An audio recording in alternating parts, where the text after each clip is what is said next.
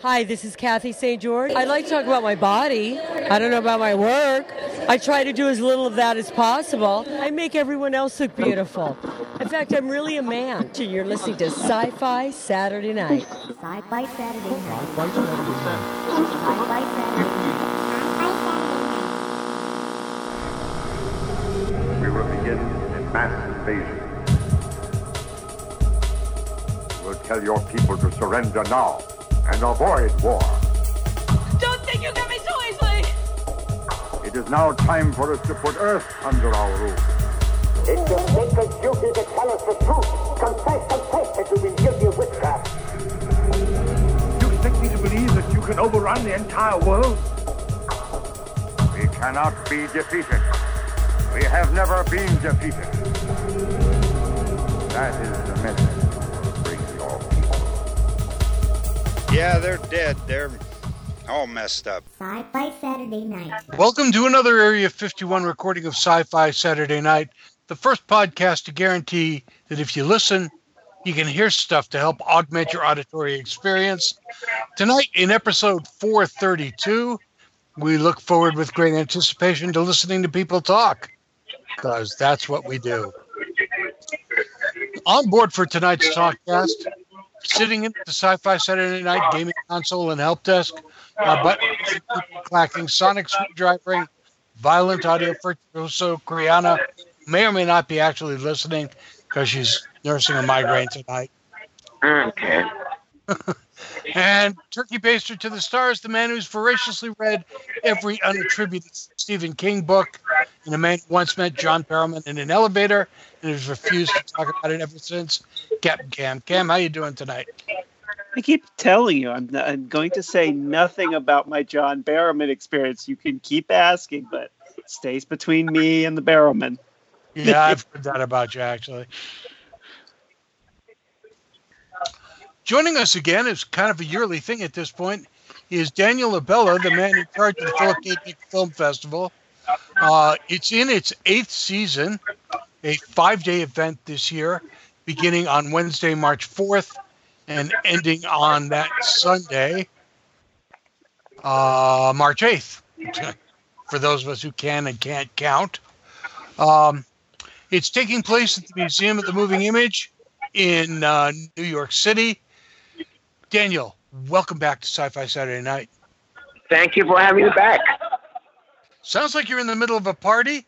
So we're Well, it's actually it's actually our uh, group over here that we're kind of getting a little boisterous, a little ahead of themselves. After all, it's the, the festival is not happening until a week from now. But yeah, we're trying to get the word out and um, getting putting putting out some flyers and stuff like and promotional, uh, last minute promotional uh, kits out there. So I guess that motivation is good at this business. I, I suppose so. So this year, um, you start, you're starting on a Wednesday night, Right, and right. you and you're starting with a huge feature presentation on Wednesday night uh, of a right. full-length movie called Imperial Blue. Um, right. Before before we get into this, when we do when the post goes up, uh, the listeners are going to be able to get uh, a full listing of everything that's in the show uh, and links of how to get tickets and the whole routine. So we didn't even have to worry about that. Um, I noticed that you're not doing anything in in uh, on the West Coast this year. That's right. Well, last year was just like a, a one-shot deal. It was not necessarily meant to be a an annual event. Oh, I see. Um, well, most of our most of our crowd is here in in, in the East Coast, and uh, it, it, it's kind of it's diff- as they say it's difficult to serve two masters, you know. and uh, I I figured we know our we know our New York crowd, uh, and um, we'd rather be here. Maybe every five years or so, we might head over to LA and, and so forth. But uh, this is really our home base. and I'm very happy. Oh yeah, it. absolutely. Hey, seven of the eight years you've been in New York City, and uh, That's right. that- that's right. that Well, doesn't e- include the times even- that you've the done world- Europe and the whole thing there. Sure. Well, even last year we were here Right. in two two days, but most of the festival took place in, in the West Coast. So this year going to be completely in the city, and you're starting off uh, with a Wednesday night full feature, then a Thursday night uh, series of short films. You've got That's right. nine short films. Uh, when you, now, I've not been to the festival yet, and again, I won't be able to come this year because the timing is just horrifyingly bad. But I swear to God, next year I'm going to make it. So Great, great. you're Yeah. showing uh, seven short films, the shortest of which is I think seven minutes, and the longest of which is 25 or or so. And And you're doing nine films in about a two-hour slot there. So how do you run them? Do you take breaks in between each one, or or how does that work? Uh, no, there won't really be a break. Uh, I think the way it works, this particular block works is that uh, it'll be about it's about an hour and forty minutes, maybe an hour and forty-five, and then we'll have Q and A uh, with uh, following that. I mean, people do sit through two-hour features, so I guess Oh, an yeah. hour and forty, hour and forty-five may be a little bit uh, out of the norm, but I think the quality of the films was so outstanding this year. Um, that we really had to say, look, even if it's an extra two fi- films, we'd rather program it. Um, due to the space limitations at the museum, we could only have a certain number of films uh, programmed. And, well, it was an issue. And I think people wouldn't mind uh, because the quality is so outstanding. Each film is a gem uh, that they wouldn't mind having to sit for an extra few minutes because they'll be so riveted by the films. I think they will be very uh, happy. Now that's that's one of the things also that that uh, you do really really well, and that is usually at the end of each block or at the end of each feature you do have a Q&A session and I'll tell you where I really want to be is on on the Saturday uh, afternoon uh, documentary uh, that uh, Dr. Ron Mallett did called A Brief History of Time Travel. I mean, I, Right. Right. I would love to see the film. I've never seen the entire film, and I would also love to just hear him talk for a while. How did you How did you decide that this this was the year for a documentary? Well, actually, uh, as you know, I've had Dr. Mallett a, a couple of times before at a Mhm. festival, and uh, I always want to like to stay up to date with his research and his story. And it so happens that I was approached by the filmmaker. She emailed me and said, "Hello, uh, Dan, I'm doing. Uh, I was doing. We were we were thinking of doing an event in L.A. this was this year. No, it was last year." and like we decided last minute we could pull it off for various uh, logistical reasons. But before that, she reached out to us and uh, asking us if we'd be interested in considering her film for uh, for our festival. And I did. I saw the whole feature and I fell in love with it. So it was a great film, great, uh, very entertaining. And there being a lot of documentaries on time travel, but it's really made it very interesting, very uh, down to earth, and, uh, and very understandable, even to those who don't really say know. it, it it's this, this is the kind of documentary where it's not some uh wow to use a phrase I should never use when talking about PKD. It's not some man in a high castle talking down at you. Uh, no, is yeah. fact he's talking at your level, making uh, an understanding of what he means by time travel, how it actually works, uh, what it means to our perception of time and space. I mean, it's it's just a wonderful piece of work. Absolutely. And I'm really looking forward to uh, hearing from uh, Dr. Mallett his newest developments. My understanding is that he there's uh, currently two producers who are interested in uh, they've optioned his uh, life story, and uh, they may be making a movie, a feature movie, a few years down the line, based on him and his research, which is very exciting. That's terrifically insi- exciting. Uh, also on Sunday, you've got uh, a series that starts with uh, an afternoon of international short films. Uh, nine nine films running between two and four, and then at four thirty and again at six thirty, you're running two features back to back. That's right. Now the four thirty feature I don't know much about. Uh, that, which that which one? Anya. Oh, uh, Anya. Okay. by Carolina Taylor and uh, Jacob Akira Okada. Uh, and I did a little bit of reading up on it, and it sounds like one of those uh, uh, one of those things that we're in the middle of right now with the coronavirus. Uh, That's that's right. um, It, it, So- it, it, it, it's something that could very well be happening. Uh, basically, it's about the possibility of a parallel uh, line of evolution that it might exist within us. I mean, after all, we uh, there's still some issues of how we we descended from one specific branch of the of the tree or there are multiple branches. We really don't know. And uh, but but primarily it's the result of the various uh, uh, technologies and genetic engineering. More and more people today are able to find out what their DNA is made out of. That is, what where where did they originally come from? What are their ancestry? So I wouldn't be surprised that in the near future we find out there's certain groups that are not Homo erectus, Homo erectus sapiens, or Homo sapiens sapiens. It might be Homo sapiens uh, something else, slightly different. Um, and, and So, then uh, you know, this this has been one of the uh, in, in the past ten years one of the tropes in science fiction movies of the next step on the evolutionary scale and how it how it responds to the previous version and how the previous version responds to it. right. Uh, it's it, it looks really really interesting, but I got to tell you that the uh, the 6:30 film falls right into my wheelhouse uh, as as uh, the guy who will sit and just eat up flying saucer stuff and, Mm. and Yeah. and Area 51 and anything having to do.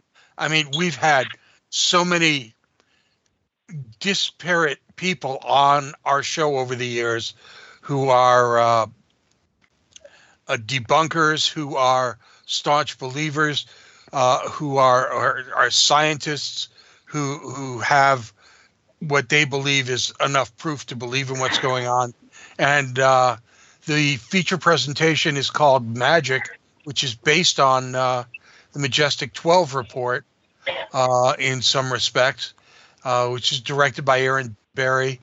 And uh, the, the director and uh, the producer and co-writer and one of the main actresses from the movie are all going to be in the Q&A afterwards. Yes, Magic is definitely. Uh, I I don't think there's a year without us having some sort of UFO uh, theme, uh, because I uh, very close to my own personal uh, likes and. Uh, um, and this is one year again. This is an issue where we were approached by the filmmaker, and um, it's a very interesting take because you're really not sure whether or not it's a conspiracy uh, or whether it's real. There's never enough good conspiracy theories around. Is I've always been a firm believer in that. Yeah. So, Yeah. about how many films did you see this year in order to narrow it down to four days worth of entertainment?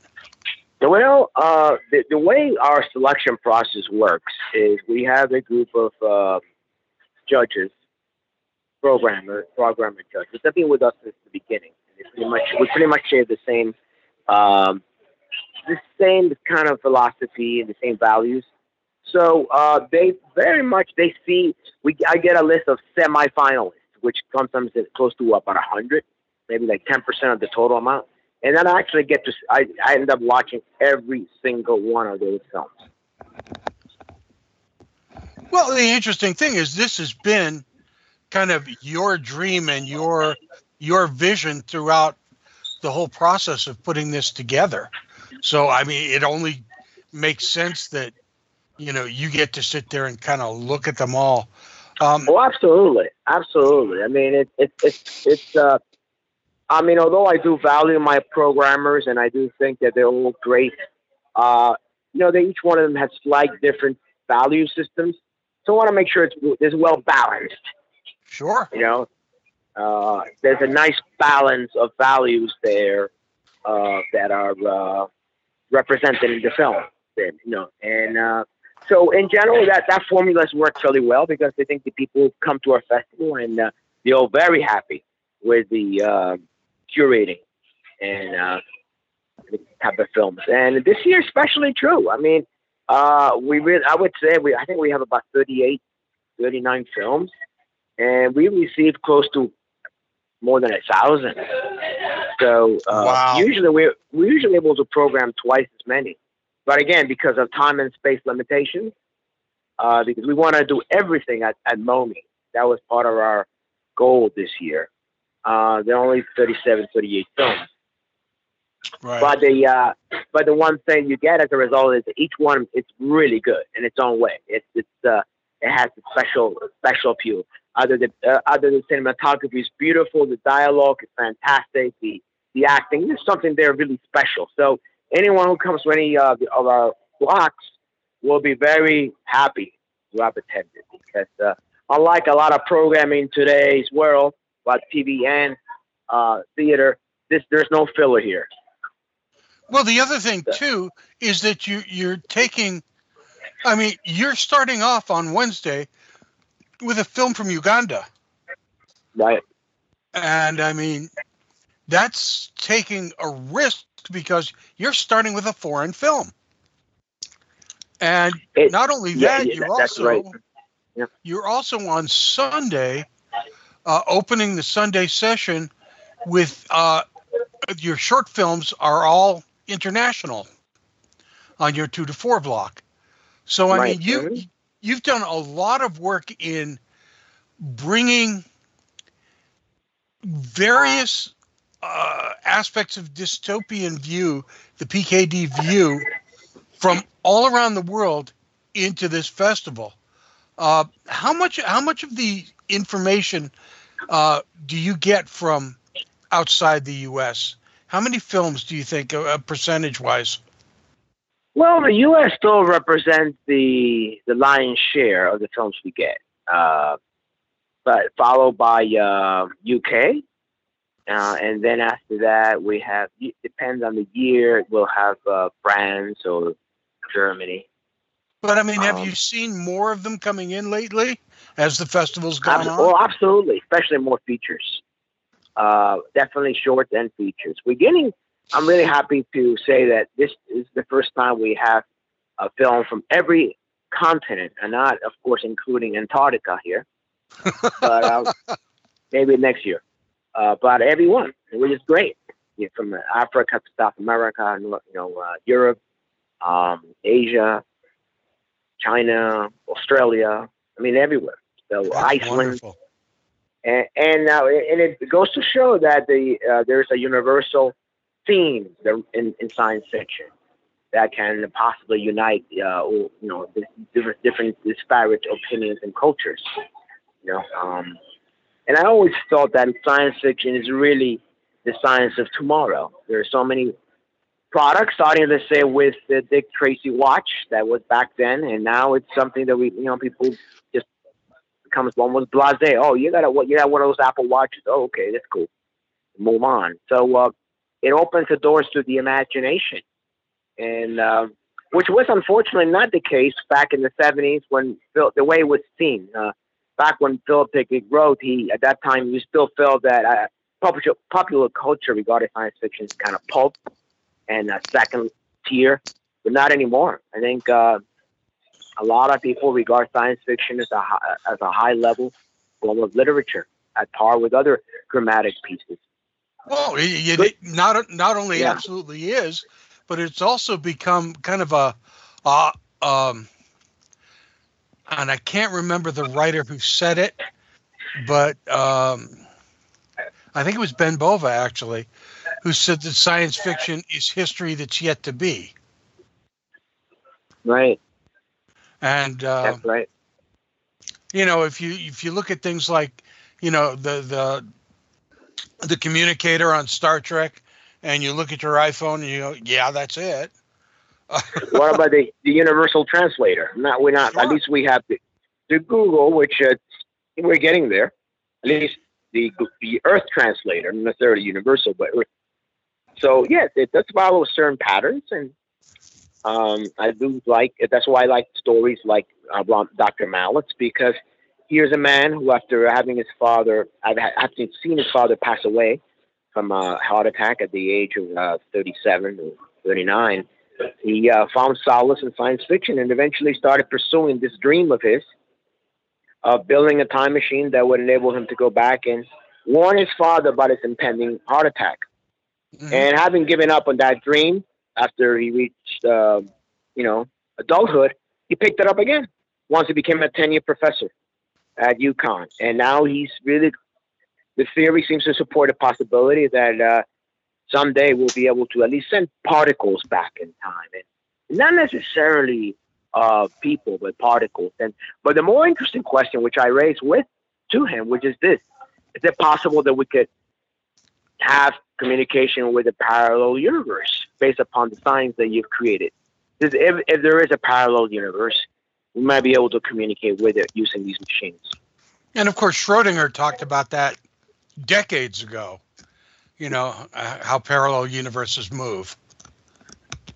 Right, and so there is definitely a uh, some some interesting uh, possibilities that can be explored as a result of this work, and and I'm really excited to be part of that. And um, just like in some of the films that we're showing at the festival, deal with the, the emergence of CRISPR technology, Right. which is holds promise and the uh, uh, it holds specifically certain kinds of genetic diseases, but there are also certain implications at the ethical level, and these are being explored by some of the shorts that are uh, that we'll be presenting. So um, the kind of science fiction that people will come to see at our festival is like near future science fiction, not something taking place in the year 10,000 AD, you know, but it's something taking place around the corner. There's maybe one that five, you, 10, 20 years from now. Hmm?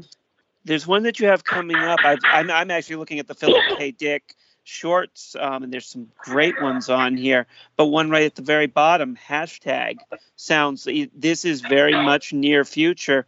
Um, the, the the description in a looming future where social media celebrities dominate our culture. X is the Right. world's supreme online icon. But how far will she go to hold on to her popularity? That could Mm. happen five minutes from now. I mean, I don't Exactly. know the full, the full Yeah. movie, but that description could happen next week.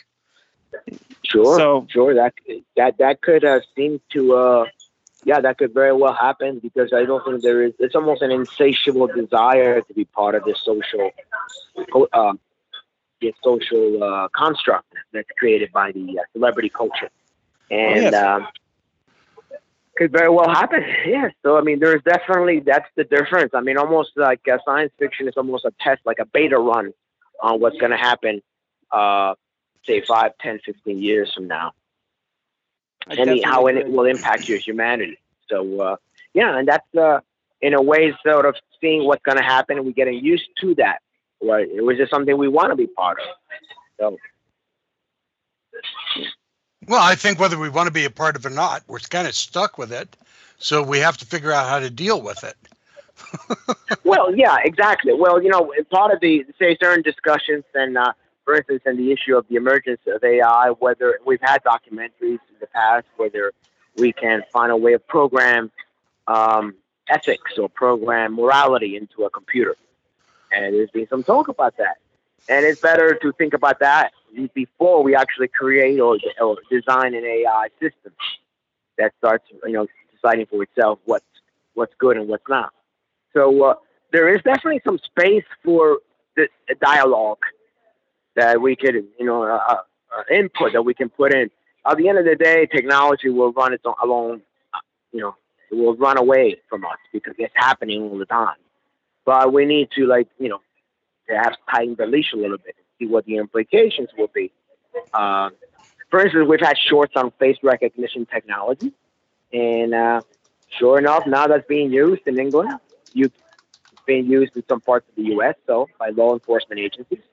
So we're getting closer and closer to that kind of world that was pretty much discussed and say, uh, uh, what was it? Not that Scanner Darkly. What's the other one? Minority Report. Yep, absolutely. So this is why P, uh, Philip K. Dick is so relevant today and continues to be because more than any other science fiction writers, his science fiction is what they want about. Let's go and explore uh, other planets and see the. No, it's about what's happening here. Generally, So- and maybe he'll have a, a moon base, but it was generally what's not happening to us. as a result, you know? So when was it that Philip Dick got into your head? Uh, well, you know, it's so funny. Uh, I would say that I've always there been two names that even when I was growing up, my teens, kind of drew me because very, there's something about the names that I always feel a name always embodies something beyond the name, right? There were two names, American authors. One of us, uh, uh, PKD, Philip K. Dick, and the other one was uh, H.P. Lovecraft. Mm, yep. And, and before I even read anything about these people, I thought there was something uh, esot- esoteric about them. And sure enough, uh, it, it with PKD started out. Uh, excuse me. After I had read a review by a friend of his, uh, Ursula K. Le Guin, who compared uh, Philip K. Dick to uh, Jorge Luis Borges, our own Jorge Luis Borges. And for those who are not familiar with Borges, um, Borges was a philosopher slash novelist who's known for his uh, work on magical realism, and uh, very was able to embed many philosophical ideas into his uh, literature. Likewise, so did Philip K. Dick. So she thought that here's our own home, homegrown Borges. So the minute I read that, I started reading everything from his, mo- his latest work backwards.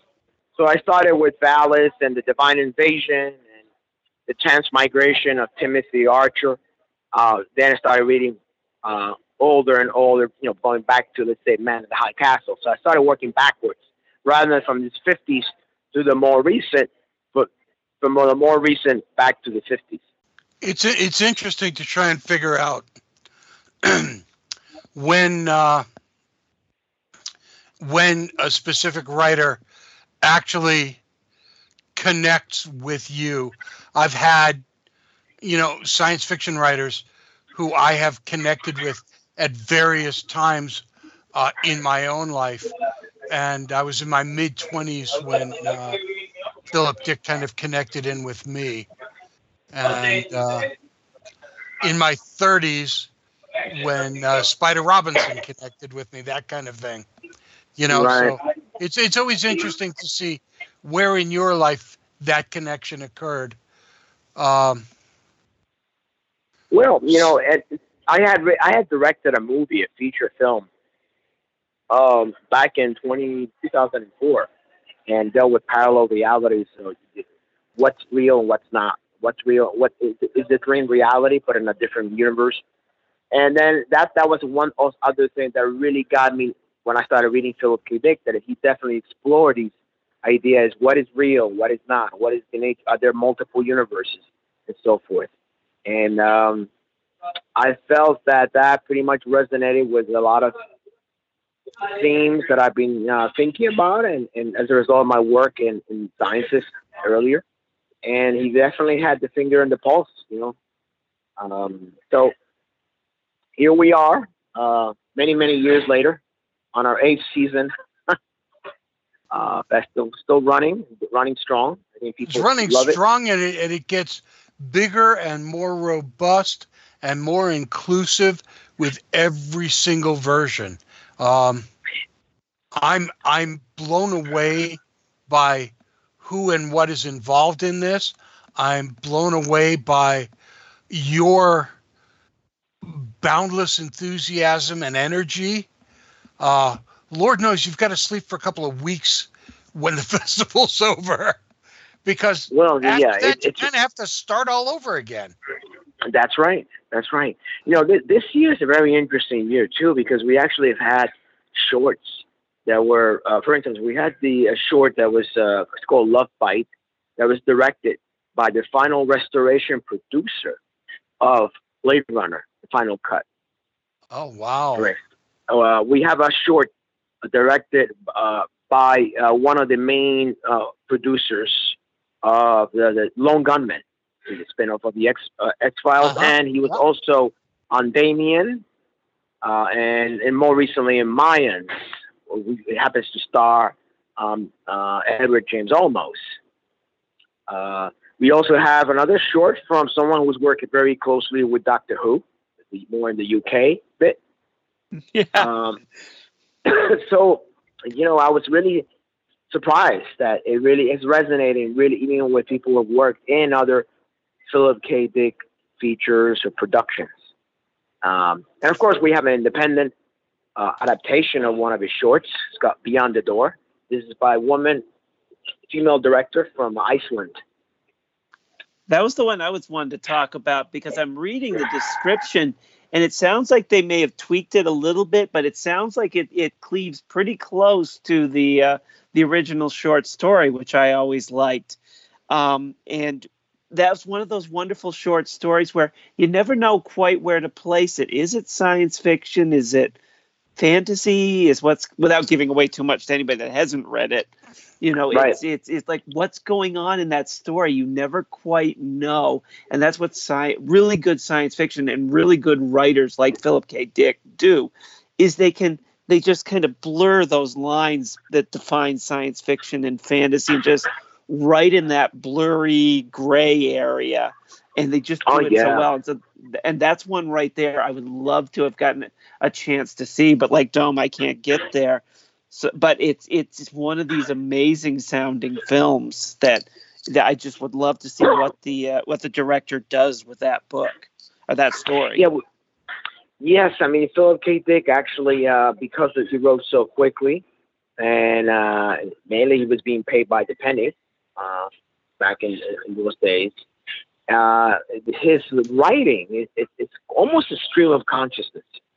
It's not like uh, that. Some people have accused him of grammatical mistakes, run-on sentences, and so on. But in that case, what do they think of James Joyce, right? Because uh, so I I remember reading Ubik uh, first time, and honestly, Yep. I had to put it down after like 20 pages. That my head was spinning. I said, "Well, this is science fiction, but there's something else going on." So eventually, I started looking at the grammar or the the way the words were being placed and the sequence, and I realized this guy is just like a this, this, this, uh, kind of a James Joyce to science fiction. You know, at least that's with this with the way he did uh, Ubik. I mean, it's like putting words behind each, uh, creating sentences that really didn't make much sense, and you had to. It was hard to follow, and it, and some people have criticized him not knowing that his work was very unconscious. It's a stream of consciousness. It was not like I'm gonna pick one word very carefully to. No, it just came out. He basically had to run, you know, type very quickly. So he had these ideas, run out very fast, and um, so what you see is, is not, what you're really experiencing is uh, his own unconscious, which I find very, very interesting. And another th- interesting thing about he, his writing is he was not very fond of editing. Uh, Right. in fact, Yeah.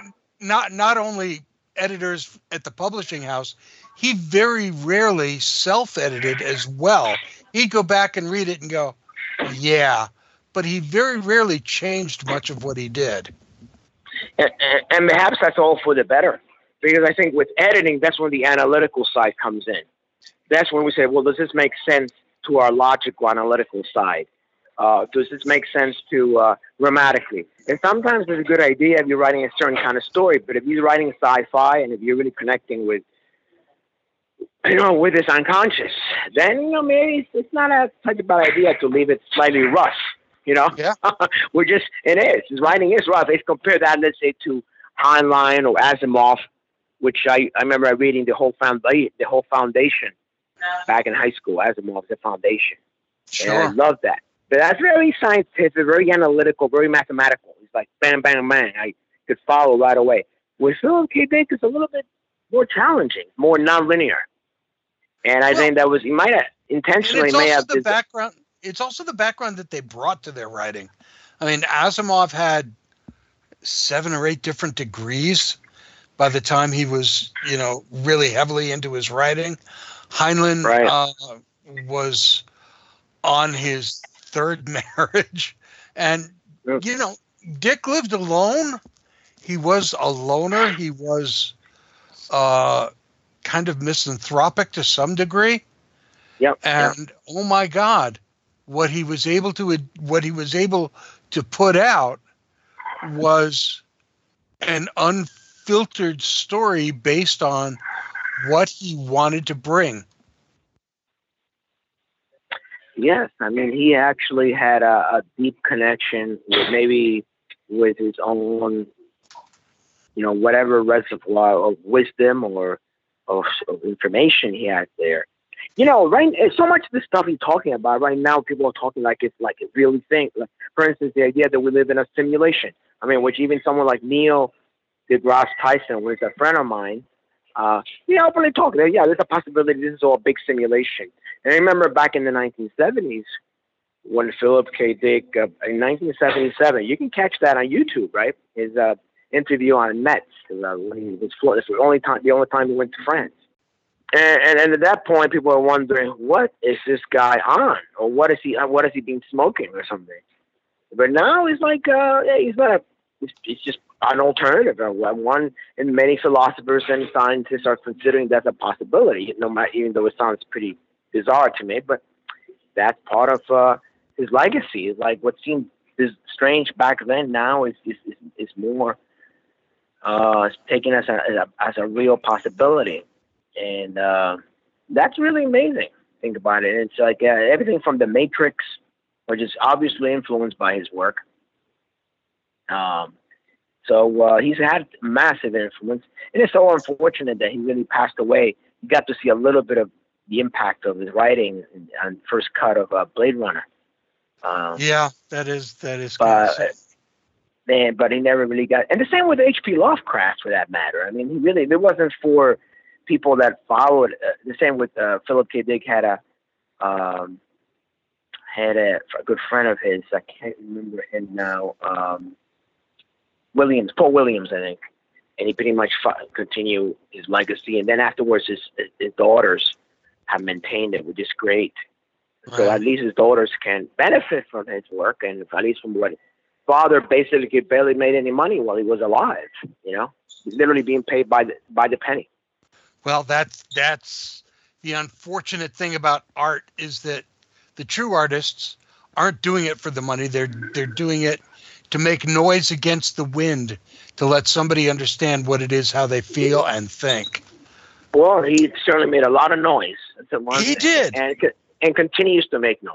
I mean, uh, so I'm really excited that his legacy is being uh, uh, respected and, and, and moved forward. If you're a fan of Philip K. Dick, and you understand the the mode behind what it is he's writing, uh, this is a great festival for you. If you're not sure, this is a great way to kind of sample what the dystopian different views of the future are. And you don't have to go for all five days. You can sample a series of short films one afternoon. You can see some of the documentaries. I mean, this this is a festival for people who enjoy great science fiction, who enjoy being challenged by what it is they've read and what they're seeing on the screen. And Dan, thank you so much for joining us again tonight.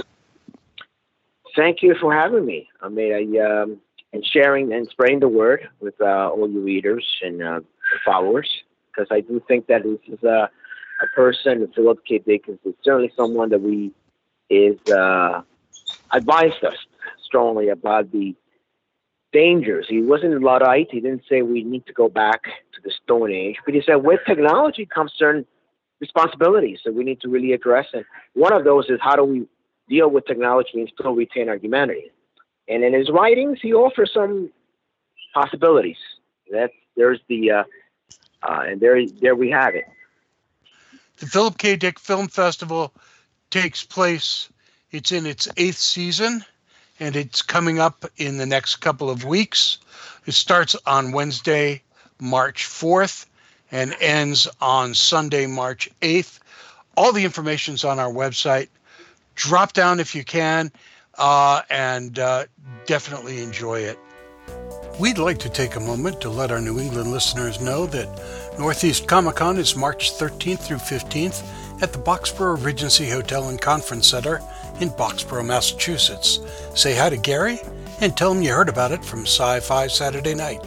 See you there. Sci Fi Saturday Night is the official podcast of Granite Con, Plastic City Comic Con, and the Upper Valley Comic Expo. We are also sponsored by Dreamforge Magazine, a superb magazine of fantasy and science fiction, and by Comic Art House. Visit Comic Art House for some of the best deals on original art from dozens of your favorite artists.